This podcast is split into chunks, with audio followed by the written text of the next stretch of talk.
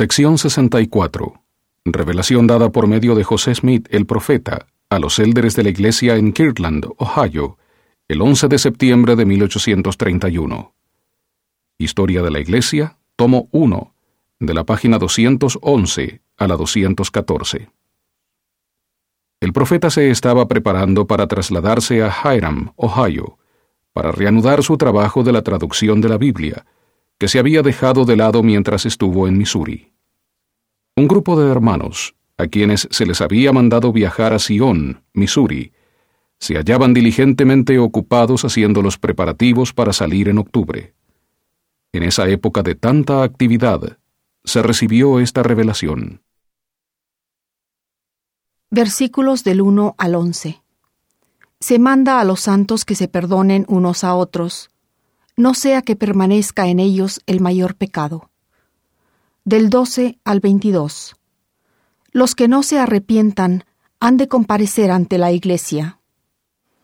Del 23 al 25.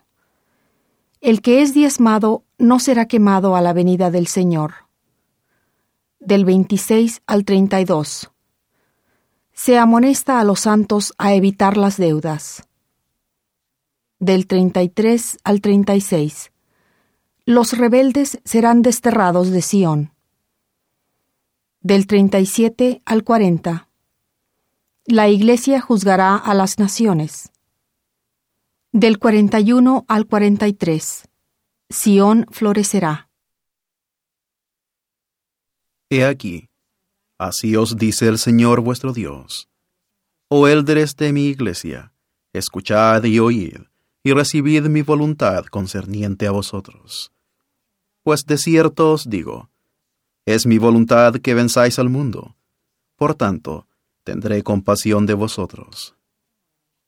Hay entre vosotros quienes han pecado, pero de cierto os digo, solo por esta vez, para mi propia gloria y para la salvación de las almas, que os he perdonado vuestros pecados.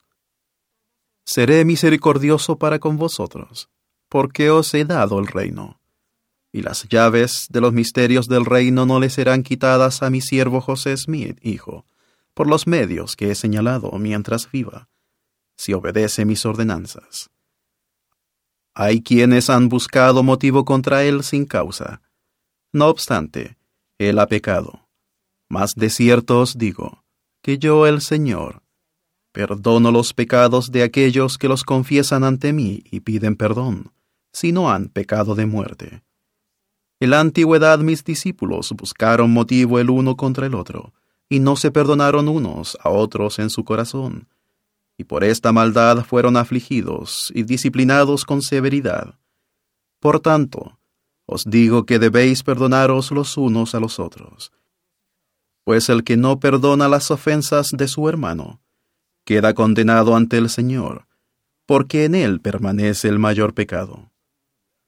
Yo, el Señor, perdonaré a quien sea mi voluntad perdonar, mas a vosotros os es requerido perdonar a todos los hombres. Y debéis decir en vuestros corazones, juzgue Dios entre tú y yo y te premie de acuerdo con tus hechos. Y traeréis ante la iglesia al que no se arrepienta de sus pecados, ni los confiese, y haréis con él según lo que las escrituras os dicen, ya sea por mandamiento o por revelación. Y haréis esto para que Dios sea glorificado, no porque no perdonáis, no teniendo compasión, sino para que seáis justificados a los ojos de la ley, para que no ofendáis al que es vuestro legislador. En verdad, os digo que por esta causa haréis estas cosas. He aquí, yo el Señor, me enojé con el que fue mi siervo Ezra así como con mi siervo Isaac Morley, porque no guardaron la ley, ni tampoco el mandamiento. Buscaron lo malo en su corazón, y yo el Señor retuve mi espíritu. Condenaron por malo aquello en que no había mal, no obstante, he perdonado a mi siervo Isaac Morley. Y he aquí, también mi siervo Edward Partridge ha pecado, y Satanás procura destruir su alma. Mas cuando se les haga saber estas cosas y se arrepientan de lo malo, serán perdonados. Y ahora, de cierto os digo, me conviene que dentro de unas semanas mi siervo Sidney Gilbert vuelva a su negocio y a su agencia en la tierra de Sion, y que se dé a conocer a mis discípulos lo que él ha visto y oído, para que no perezcan. Y por esta causa he dicho estas cosas. Y además, os digo que para que mi siervo Isaac Morley no sea tentado más de lo que pueda resistir, y aconseje erróneamente para vuestro perjuicio, yo mandé vender su granja.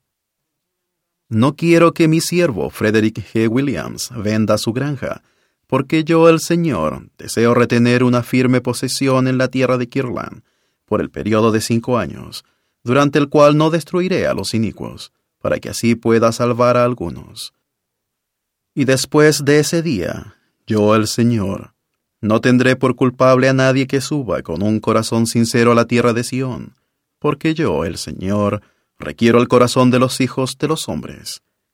He aquí, el tiempo presente es llamado hoy hasta la venida del Hijo del Hombre, y en verdad es un día de sacrificio y de requerir el diezmo de mi pueblo, porque el que es diezmado no será quemado en su venida.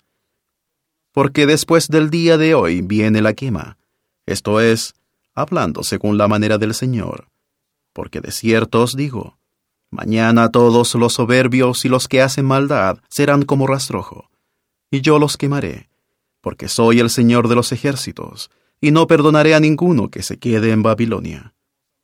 Por tanto, si me creéis, trabajaréis mientras dure lo que es llamado hoy.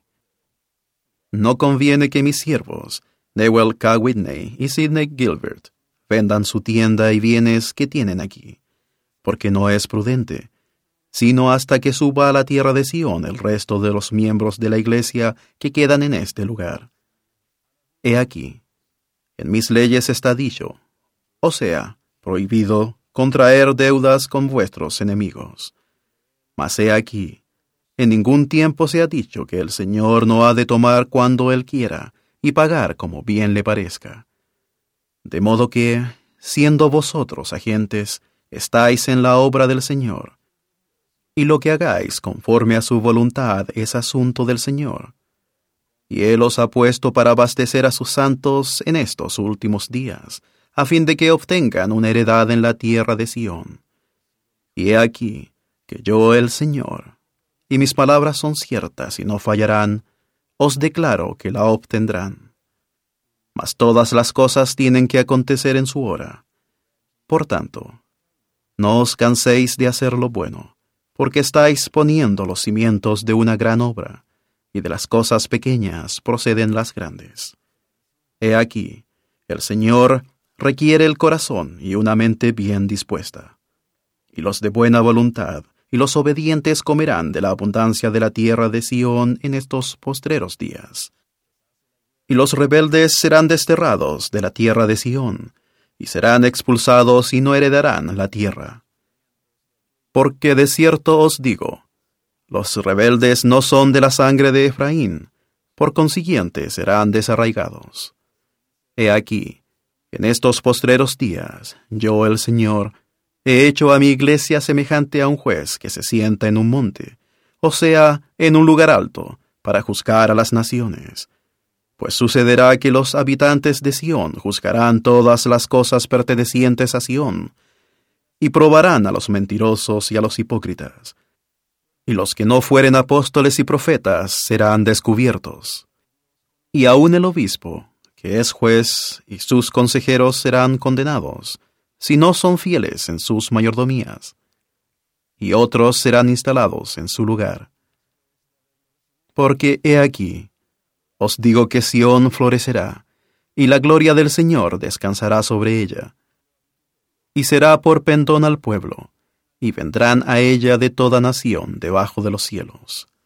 Y llegará el día en que las naciones de la tierra temblarán a causa de ella, y temerán por motivo de sus poderosos. El Señor lo ha proferido. Amén.